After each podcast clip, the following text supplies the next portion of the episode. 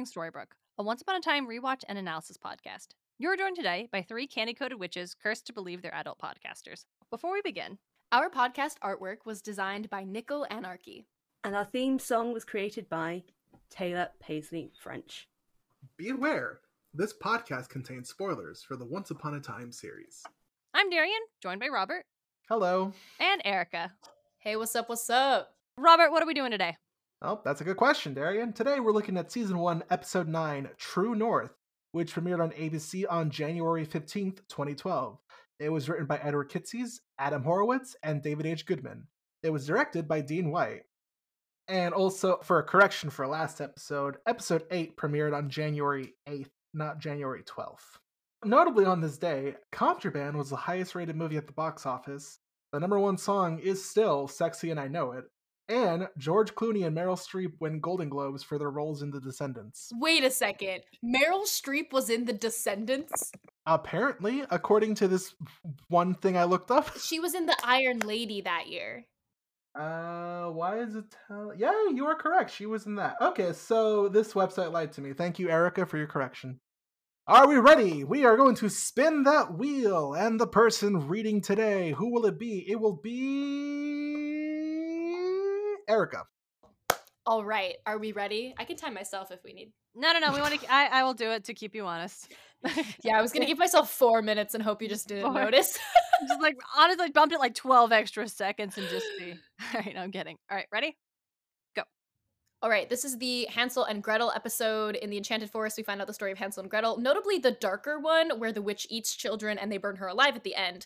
Regina is, of course, involved. She's the one who sends them into the witch's house to get the poison apple to eventually give to Snow. She also wants to adopt Hansel and Gretel. Um, they say no, they want their dad. It's about, again, biological family. We'll always find each other. Meanwhile, in the real world, Emma tries to get their father in Storybrooke to adopt them because this is very triggering for her. It ends up working out in the end. Also, she brings up her baby blanket and Mary Margaret sniffs it at one point at the end of the episode and she's like, hmm, this seems familiar to me.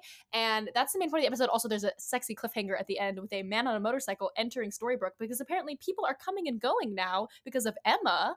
And he has a scary wooden chest strapped to the back of his motorcycle. What's going on with that? I don't know. Guess we're going to find out in the next episode. Nice. With 10 seconds to spare, I think we covered it. It wasn't a particularly complicated episode. No, there's not like a lot of layers going on here. No. So I guess that brings us to what did we think of this episode? It's really good. it's a fun one. Yeah. I couldn't get it out of my head how much the little girl who plays Gretel looks like Annabeth. Oh, totes. Yeah. Yeah. She's the only competent one of these two. Yeah, she's making all the decisions for her and her twin brother, and it's him that gets them in trouble when he tries to eat the cupcake. I was like, oh, Annabeth. Uh, yeah. Yeah, I I really liked it. I had remembered that there was a Hansel and Gretel episode.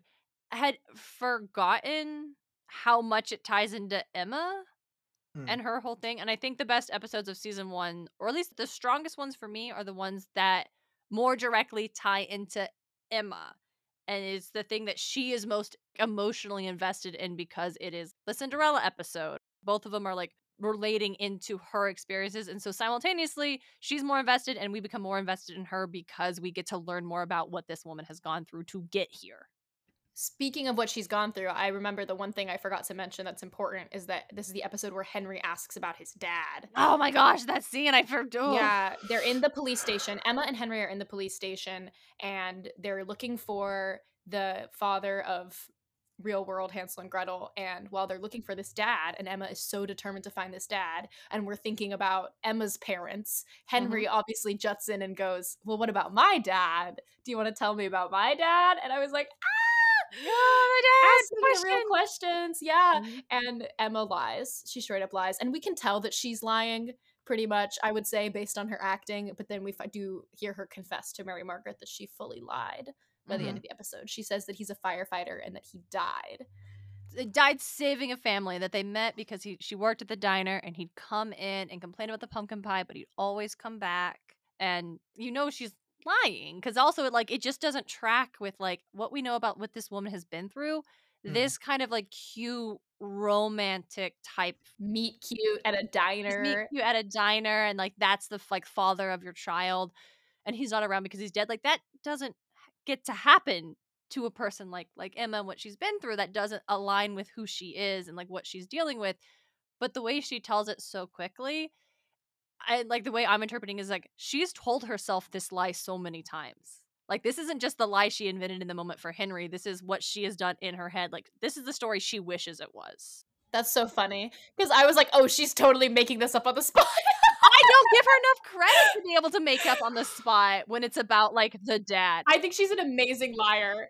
I think she is. No, I totally think she is, but I also think like when it would come to like Henry and then the dad, I feel like she has Yeah. too much like emotion there that she'd be like, "Uh, oh, wait, what? You want to hear about your dad? I don't I don't want to tell you that. That's you don't need to know that kid. You just And the fact that she had the lie already had me in her head like this like young woman who gave birth in prison when she was like 17 years old. I could see her rewriting the narrative in her head into something a little bit more pleasant when she just needed to have a more pleasant memory to reflect on. Yeah, for sure. I'm not saying that's true or not, but that's just the thing my brain does to make a story more sad. Is that Robert thoughts? In general, or about Emma's acting skills? Jennifer Morrison is incredible. Mhm. Period. Jennifer Morrison we've already is incredible. we've already established that. It, it it doesn't help me because I'm also watching like bits and clips of House MD on YouTube, and she's a prominent character for like the first six seasons, six seven seasons. Mm. So I'm like, hey, look, there she is, and she's giving House the business. I'm like, ah, yeah, classic. I love her. Um, One highlight that I've had for this episode that I think Darian wants to talk to me about is the comic that Henry's reading at the beginning. The comics. The only thing I know about that particular comic series is that in that issue, Hulk rips apart Wolverine, I think. Mhm, mm. It's part of the Ultimates Marvel universe, where notably Miles Morales is originally from.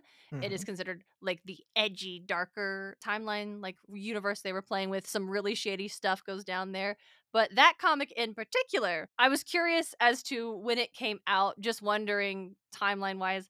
Uh, Ultimate Wolverine versus Hulk number three, published March 4th, 2009. So that tracks of like when we believe like Henry would be reading the comics when they were filming this. Mhm. But digging a little deeper, I just was curious. Is like, why did they pick this one? Is there anything about that issue? Because it's like weirdly, Henry's read comics before, but they haven't like drawn attention to like, what are you reading? What is that? And so it's written by Damon Lindelof, Lost co-creator, who helped in the development of Once Upon a Time. No, I did not know that. Yeah, so it, they did not just grab a random comic off the shelves at their local comic book shop the day when they were filming. That was specifically picked as a nod. That's cute. All the comics we've seen Henry read so far are Incredible Hulk related, so it's good to see that he has a favorite superhero. And It's the Hulk. Should we read into that? I know. Does Henry grow up to become the Incredible Hulk? I wouldn't put it past the writers. Well, the original story of the Hulk was Bruce Banner suffered so much abuse he made a secondary personality when he was a kid. And then later on, when he was exposed to the gamma radiation, that personality came forward and became the Hulk. That's really interesting. I think Bruce Banner is definitely the Avenger that I know the least about. Yeah, Hulk is a very not super popular character, despite the fact they're doing a lot of cool stuff with him in the comics.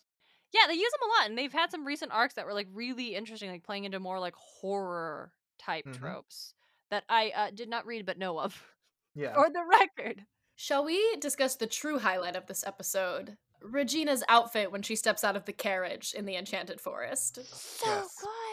This one, this one struck me right away, and then I saw in the notes Robert had already written about it. And then when I was Mhm. talking to Carter about this episode, they were like, "No, I want to be there. This is Regina's best outfit." They are not wrong. It absolutely is. If Yeah. you need a visualization, her hair is combed to the side and she has a huge, like a hairpiece in of voluminous curls, very bouncy curls, all the way down to like almost her waist. And then she has a sideways witch hat tilted on her head, like a miniature witch hat with a Mhm. big brim. And Yep. a like half leather, like almost poncho with a collar that just goes to her mid chest. And she's in this like purple outfit with a mm-hmm. corset and a huge fluffy skirt. It's giving everything. It's Yep. wow. It is just so. It's Hansel and Gretel. We've got a storybook witch. Let's dress up Regina to look like a storybook witch. Yeah. and it's so good because usually I mean she doesn't usually look like a witch. She looks like an evil queen. She looks Queen, like a sorceress. yes. This mm-hmm. is like very witchy, and then I think, and then the kids try to run away from her because she's like, "What are you doing in my woods?" And they're like, "Shit, run, run!" And they run off, and she teleports herself with magic and she captures them with roots from and it's very like Yeah, the roots. the roots is very good. The CGI in the Harry Potter movie from like 10 years prior for like the roots in that scene are so much better than the CGI for these roots. And I know Erica said in the press you can't compare like the production value of a movie and a TV show, but the roots are so fucking bad in this in this little thing. They are, but I feel like just Regina's gravitas really sells it for me because she's really bringing, I would say, not evil queen, but witchy vibes with the whole thing. So, like, I didn't mind the bad CGI in this one so much because I felt like it was sold, whereas sometimes I feel like the bad CGI isn't being sold by the the people who have to engage with it. I can't remember that exact moment with those roots in, in Sorcerer's Stone, but I was going to say that so much of Sorcerer's Stone is practical effects. yeah. Oh, the, I didn't know the that. Devil Snare isn't CG. Oh, Oh, okay. is that what you, yeah, the Devil's Snare is That's- That's probably why it looked better then. My yeah. bad. I mean, there are some moments of of hilarious CGI, like Voldemort on the back of the head, the centaurs coming in. Mhm. Those aren't great, but Any of the broom scenes, the Quidditch matches. The Right. troll slinging the child around. yeah. But all the really good stuff is is practical. Mhm. Highlight slash character I'm invested in. I want to talk about Regina in this episode. She Mm. plays sort of a small part with sending the kids into the candy witch's place, but Mm. she decides that she wants to adopt Hansel and Gretel basically in the Enchanted Forest. She's like, Mhm. You guys have impressed me in this epic speech where she's like, I've sent other kids in there before and they haven't made it out, but you guys did. So, like, good for you. And do you want to come live with me in a castle? And the boy is, Hansel is very into it. And he's like, Mhm. Oh my God, a castle. And she's like, You get your own room, you get your own personal carriage. And I Mhm. was literally so mad at them for not accepting her offer. It's about the principle. It's about family. But she you can did just moments before admit that she'd sent other children to their death. All the the bones, the child bones that we see in front of the the candy witch in the the gingerbread house, that's Regina's doing. but they made it out. So they made it out, and so they should train and live under an evil witch and become evil witches in this dark, dark castle. That would have been fun for them, but it's okay. They wanted to find their dad. Whatever. Yeah. In that scene where uh, the kids are like, "Yeah, no, we don't want to get adopted by you. You're a terrible, awful person. We want our dad." I'm like, okay, so Regina got roasted by two kids and decided that she was gonna personally make sure that their two lives were gonna be hell when they went to Storybrooke. Good. Be Yeah. petty to children. I, I, I I- think there, there's being petty, and then there's ensuring that they live as homeless kids, scrounging for food and supplies and whatever for 28 years. Carter's not here. Fran's not here. I'm the Regina apologist tonight.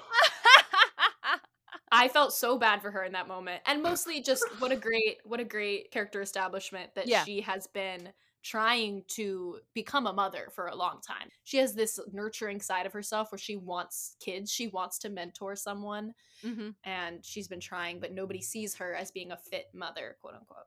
Yeah, no, that moment where she's like, "You can live," and she does look so. She spins and throws her arms out, like like you've won a new car. Like she's so genuinely like excited about like being able to offer this to these kids. Yeah, she like planned the speech that she was going to tell them to Mhm. entice them to live there. And I think like she probably genuinely believes in that moment that the dad abandoned them. Like these kids are alone in the woods. Her woods, that's dangerous. Your dad's not there. He said he'd be there and he's not. Like, why don't you want to come with me? I will keep you safe. I will protect you. I want you. That man didn't want you. And then they still pick the dad over her. And that sucks. And I'd forgotten, somehow I'd forgotten that Regina in Storybrooke knows in this episode. Like I didn't forget that she knows, but I forgot that she knows and also would remember that these two kids are Hansel and Gretel who once Yeah, said they didn't want to live in her castle. And that's why she's so actively trying to be like, no, we need to send them to Boston and get rid of them. Even though she knows their dad is in town. She knows that guy is there. Hmm. And I'm like, damn, Regina, it has been definitely at least over 30 years now. I think you need to let this go. Eh, that's her whole character, and up until like I don't know season Right. three or whatever, she can't let it go. She can't let her past go. She can't let bygones be bygones and live a happy life. She wants revenge on everyone who's ever wronged her, including two kids who she found in the woods. Including two 12 year olds. Fuck your life in particular. And good. And good, Regina. You should remember your enemies. You should you should take those names down and never forget him. Well, since you mentioned Boston, Darian, Mhm. I'm gonna speak my piece about the. I feel like this is the first episode where there's this correlation that gets drawn because we know that Emma is like biological family and that's kind of what her character represents she's like i'm your biological mother and family will always find each other and blood should always stick together and then regina has been this like adoption she literally says in this episode must i remind you that genetics mean nothing miss swan Mhm. um, and they have that kind of binary going but in this episode it also becomes solidified that Mhm, there's a mhm. new tie-in where emma is not only representative of like biological family is the most important thing she also equals foster care and the system is very very bad and regina equals the system is good and the system is our best option and i just think that Mhm. that's such a that's such a dangerous binary to create yeah, those things are not yeah. fully correlated. We shouldn't associate Regina's character with thinking that the foster care system is a great system because obviously it's not It's great. not. No. Yeah. it, it's just it's deliberate and i think it's weird it's to have your hero denounce adoption and to denounce like the foster system because of her personal bad experiences but to have the villain endorse the foster care system mainly because it'll get Hansel and Gretel out of her out of her hair Yeah, but mhm. also to quote unquote it's the right thing to do Yeah. And- yeah. it's I think it's important. Uh, one thing I want to, because I definitely agree with everything you're saying. I don't think Emma represents adoption being bad, Hmm. specifically, because she does say in this episode that she gave Henry up because she Right. believed that was going to be his best option. That she Right. basically put her kid in what would be like the foster care system, essentially, put him up for Right. adoption if no one adopted him, genuinely believing she was not fit enough to take care of him, that this was going to be her child's best option. And then she says that when he found her and she saw that that was not the case, is when she decided, I need to step back in because Right. something's not right here. And I feel like it's my, I, this kid didn't ask to be brought in the world. I brought him into the world. Right. And I owe him to make sure he's going to be okay. But yes, it is a really gross and unpleasant and mean parallel to draw between biology good, foster system bad as a result, and adoption bad, foster system good as eh, the way they're doing with the hero and villain, where you can have foster system broken, but it doesn't have to be this weird. Yeah. Yeah. Yeah. And I actually think that, I mean, maybe to backpedal a little bit, I don't actually think the show draws this hard line, like Mhm. that creates this hard binary between the two because of what you said about Emma and her character and her decisions that she's made. Not only Mhm. what she experienced in the foster system, but the ex- decision she made with Henry to give him up for adoption. And Mhm. also, there are some lines where Regina says that she knows that this isn't ideal, but it is the best option rather than Yes. putting the kids in foster care isn't ideal. She doesn't want to split them up, obviously, but Mhm. it's better than them living guardianless in a, an abandoned attic. Yes, except she does want to split them up because she hates them. Right. But we don't know that. Uh, We kind of know that. But yeah, I think that the show, I think that it's a really great episode as far as all of those themes and what we should be Yes. thinking Mhm. about with Emma's experiences and also her decisions and Regina's experiences and decisions. And that as long as we take this time to think about all the intricacies Yeah. of what both of these women have done with their lives and Mhm. with their history, that it's really interesting. But if you don't Mhm. take the time to think about it, then it draws the possibility, the dangerous unpleasant. possibility of being like, oh, well, da da da da da. Yeah, I don't think when you say it, you don't say like you're not saying oh thing bad. It's more like Yeah. this thing exists and needs to be interrogated. Hmm. Yeah. And I actually think seeing Regina wanting to open her home to Hansel and Gretel actually does a lot to establish Regina, like you said earlier, like as someone who is caring and wants to be a mentor, wants to be a mother, and wants those things and wants to have love in her life. And I think that does a lot where it's like, how did the evil queen get this kid? Like Henry's like, she doesn't love me, she doesn't care about me. But I think this scene where we see her wanting to take in these two kids establishes that she does love Henry. That's her son. She does care about him. It just what's happening now is making it difficult for her to be able to show him. And Henry, who I think has Emma's superpower to know when people are lying, knows Mhm. she's lying about everything. So why wouldn't she be lying about caring about me at all? Hmm. So it's a lot.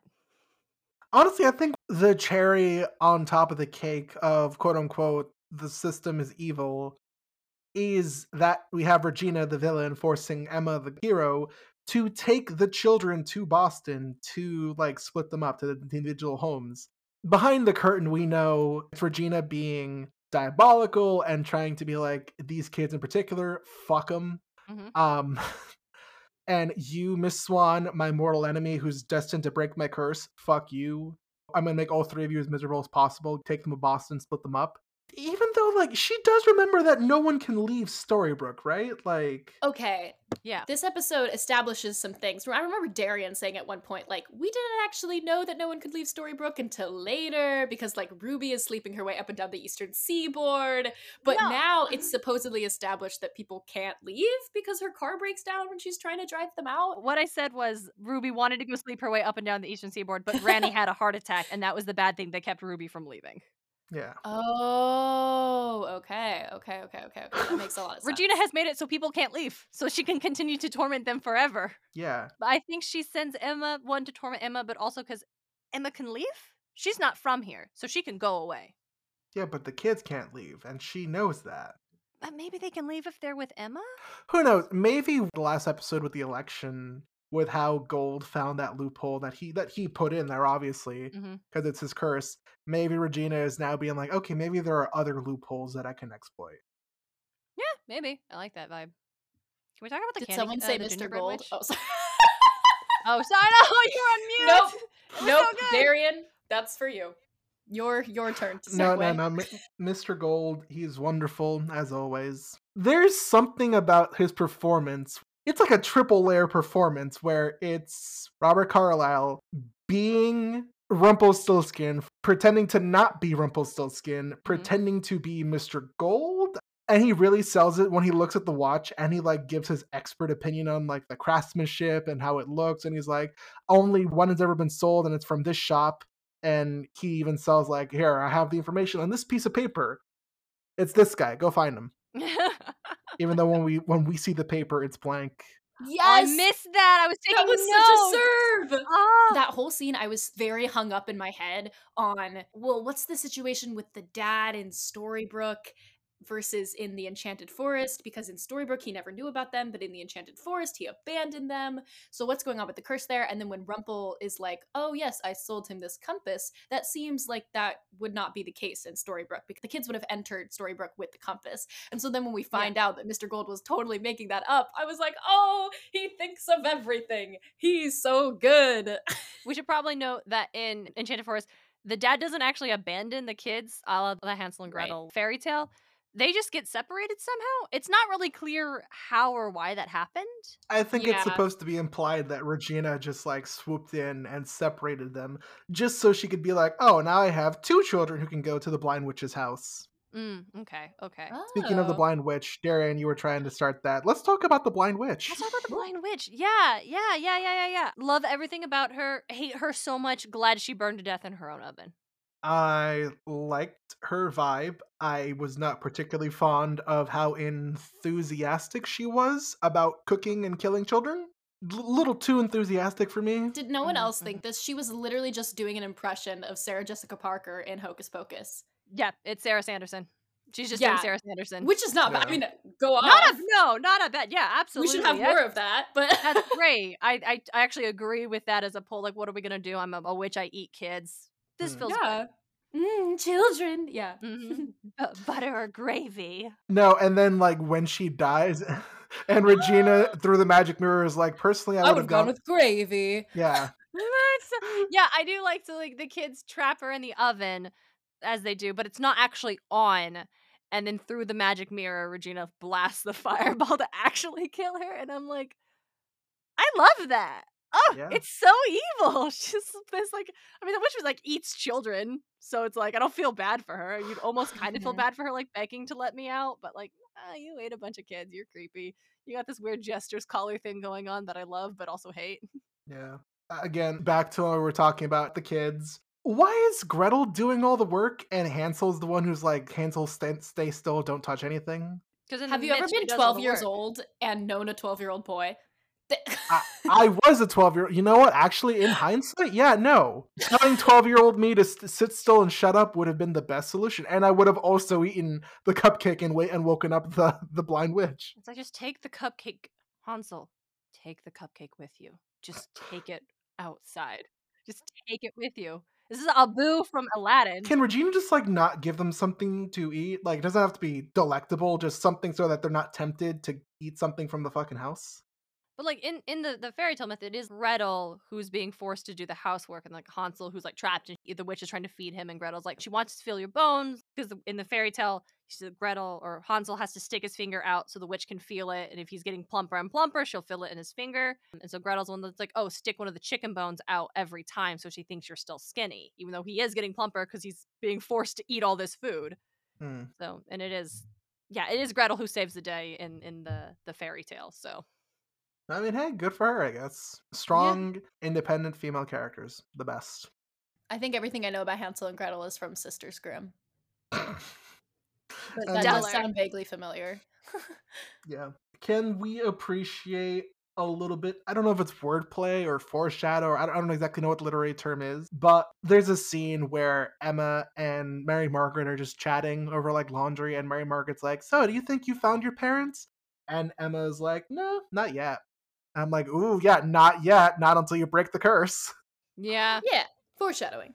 Yeah. Yeah. Dramatic irony? I guess. Yeah, since we know, yeah. Yeah. Since we're talking about them as like Emma and, and Mary Margaret, like, have you found your parents yet? No. And then, as you mentioned during uh, the 60 second recap, Erica, when Mary Margaret smells the baby blanket Oh yeah. for some reason, which is like a thing, like, yeah, a mom would do that even when her kid is an adult. Mary Margaret has no business doing it, but like watching that scene, I'm just like, hey, why was Graham having flashbacks of his memory from being around Emma just because he was the huntsman that saved Snow White, but that doesn't actually happen to her literal mother who's right there and lives with her?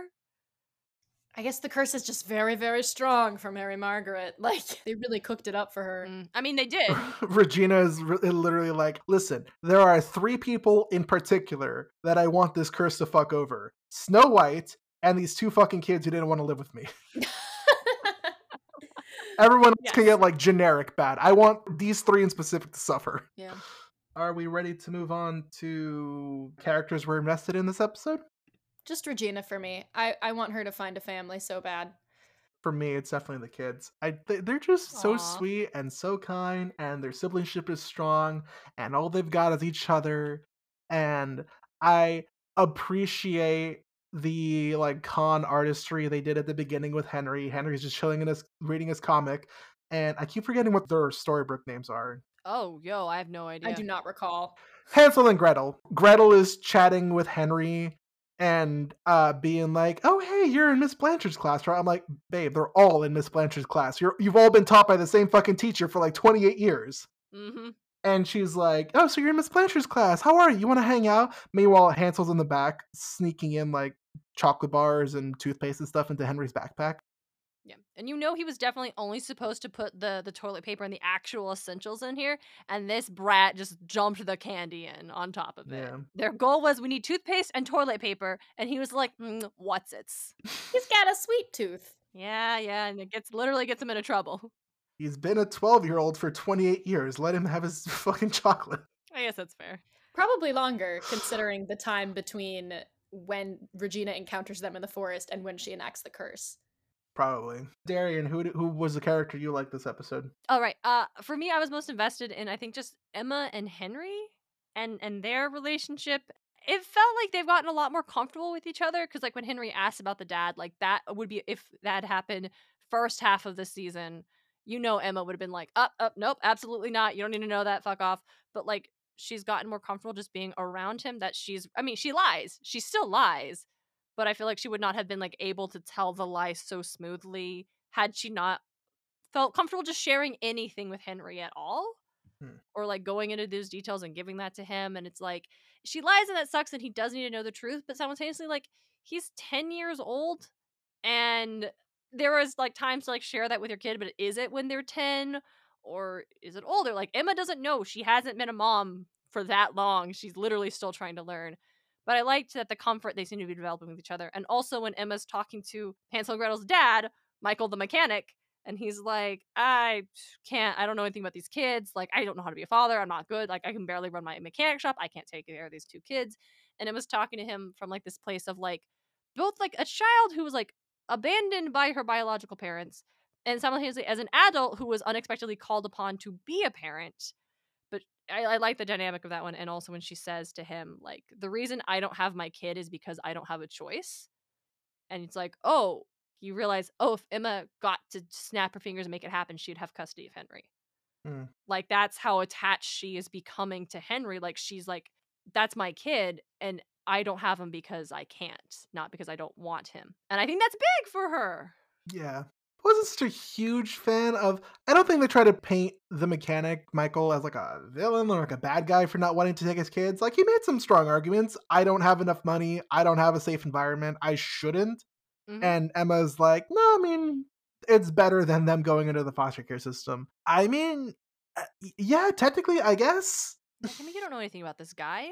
Like, Yeah. you can't just like say you gotta take care of these kids. He could be a monster. You don't know. Did- yeah. I would have needed a scene of her looking into him first, at least. She's a, Yeah, that- she's the yeah, Bonds person.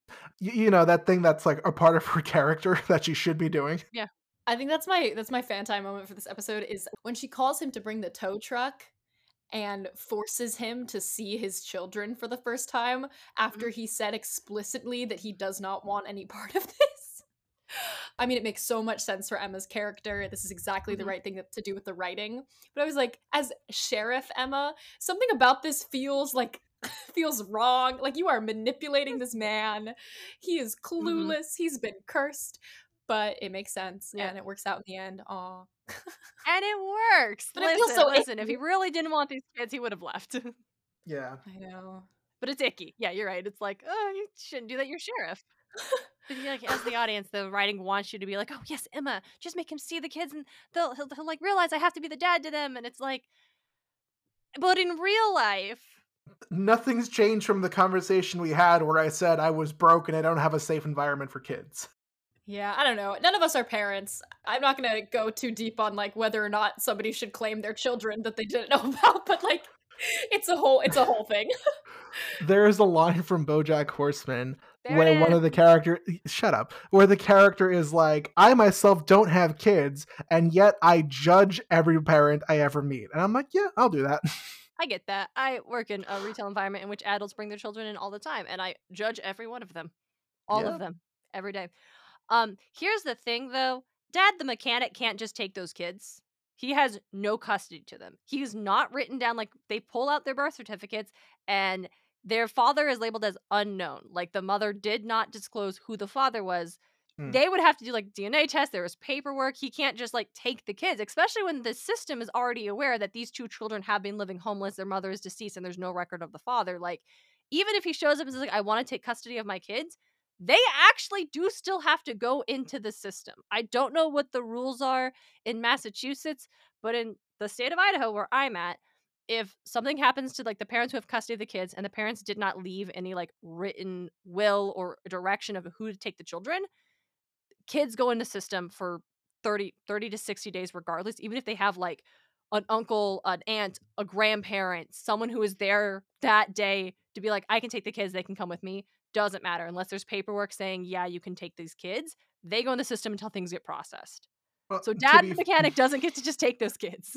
To be fair we don't see or hear from these kids ever again so as far as we know that that happened hmm Uh, I also need to call out uh, earlier in the episode when Sneezy, the shopkeeper, kind of assaults the kids because he thinks they were shoplifting and like grabs Henry's bag. It's like, you cannot do that.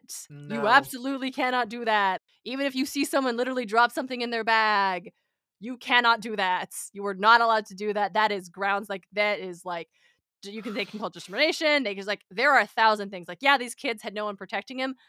Henry's the son of the mayor. He's lucky he didn't get like sued by Yeah. Regina. And I know these are kids, but in the retail environment I work in, we always say if you think someone has stolen something, do absolutely nothing. It's not worth a confrontation. It's not worth something getting violent. Just Yep, let it go. It's fine. You can be like, make sure you're giving great customer service. Oh hi, we finding everything okay? You're doing all right. yeah, Can I we'll check the anything?" security cameras after and like see what happened, but like don't don't start an altercation. Don't enc- yeah, even with kids, it doesn't matter. But yeah, one, Regina would have sued that guy for grabbing her son. Mm. Absolutely, 100%. Also, when the kids are begging Emma not to like arrest them, it's not up to Emma. If the shopkeeper wanted to press charges, he could, and Emma doesn't get to say anything about it. No, it- it's just always those little things when you've worked in the field or you know a particular fact or a particular aspect of a- a work environment and you see that being played with in a TV show or a movie, you, you can't help but call it out. Mm-hmm. Like whenever you see podcasters on a program now, and you're just like, "That's not how that works." you never see a- them editing anything No. ever. Only Murders in a Building, great show. You never see them editing their show. But he does That's talk why- about editing it. He is like, "Oh, we'll I'll cut all of those clips together in post." Oh, great! Well, I'm glad he talks about it. Okay, that's yeah. right. If only it was that easy. If only we just talked about it and then the And podcast magically edited. Yeah. Mhm. All right, we're uh, complaining about having to edit our show now. Shall we uh, gather to the end and meet our mysterious stranger who rolls into town? He's definitely I don't know what direction they gave his character, but his character reads to me nerdy guy who tries to act cool. Like he comes in with his leather That's jacket. and his- exactly how it reads. That is exactly how it reads. Because he's Mhm. kind of short too, and like almost like scrawny looking, but is giving like edgy, like part like Trying- edgy beard. yeah. Leather, like his leather jacket, his motorcycle. I'm like, mm, this is like what I would have thought was cool in like 2011, 2012. Yep, yep, yep, yep, yep. I love the introduction of him though at the end of this episode because here we are thinking about Henry's dad, and then this dude comes in, and we're like, oh my god, this is obviously Henry's dad. But then Emma and him have no idea who each other are, so we're like, okay, I guess it's not Henry's dad. So like, literally, who is this? Yeah, it is great show wise, especially when this show, like this particular episode, like harps so much on no one leaves, no one comes in, and this dude at the very end just, I'm just in town. Hey, don't I didn't give my name. Don't worry about it. And it is like the intrigue simultaneously. This is my least fucking favorite character in the whole fucking show. So here oh we god, he's are. awful. He's so awful. I I don't this guy. remember him. I remember he has one altercation with Rumpelstiltskin later. I just don't remember anything else about his character. We'll get there. We'll get there. We can talk about him in the next episode. Yeah, we'll talk yep, about yep, him next. yep, I think he doesn't yep. make any sense. Mm, Yeah. No, but it, it's it's a good way to end the episode because it, it just airs that like mystery and like, ooh, what is that about? Who is he? It's like the vibes. I appreciate the vibes, even though I know how they play out, and they disappoint me. Yeah. So I guess that wonderfully transitions to characters we didn't like. That's the character you didn't like in the whole show. Literally my least favorite character. Erica, what character didn't you like this episode? Um, I love all of them. I feel I feel complicatedly about Emma forcing these children onto this man, but other than that, I understand everyone's choices. Mm-hmm, mm-hmm. For me, it's the dad, but like begrudgingly. I guess he's the one I shouldn't like too much, but also he makes very valid points where he's like, I don't have money. I don't have a safe environment. I shouldn't take these kids. But I like Emma and I like Regina, so I'm not going to make either of them the person I hate this week. I mean, overall, this is just a very fun episode. I liked it. Solid episode. though. I think it did a lot for for character, for plot, for for Emma mm. particularly. Yeah, Henry was not annoying in this episode. Surprisingly. Yeah. I mean, he's 10. 10 year olds are, uh, on principle, the most annoying creatures on the planet. It's not his fault. But he was like, yeah. He was, dare I say, adorable? Adorable. Just wants to know about his dad. Just wants to help these kids. He has no he was so excited at the beginning that the girl was paying attention to him. Yeah, he was. It's like, I mean, I think. Oh, I'm about to go on like my whole Henry thing. I can't right now. I'm just, I'm stick a pin in. Henry slander on the timeline. Let's hear it. No, I actually just feel bad for Henry. And it's Oh. like, no, like, because it's like he has no friends. And it's not just because his mom's the mayor, it's because he ages and no one else does.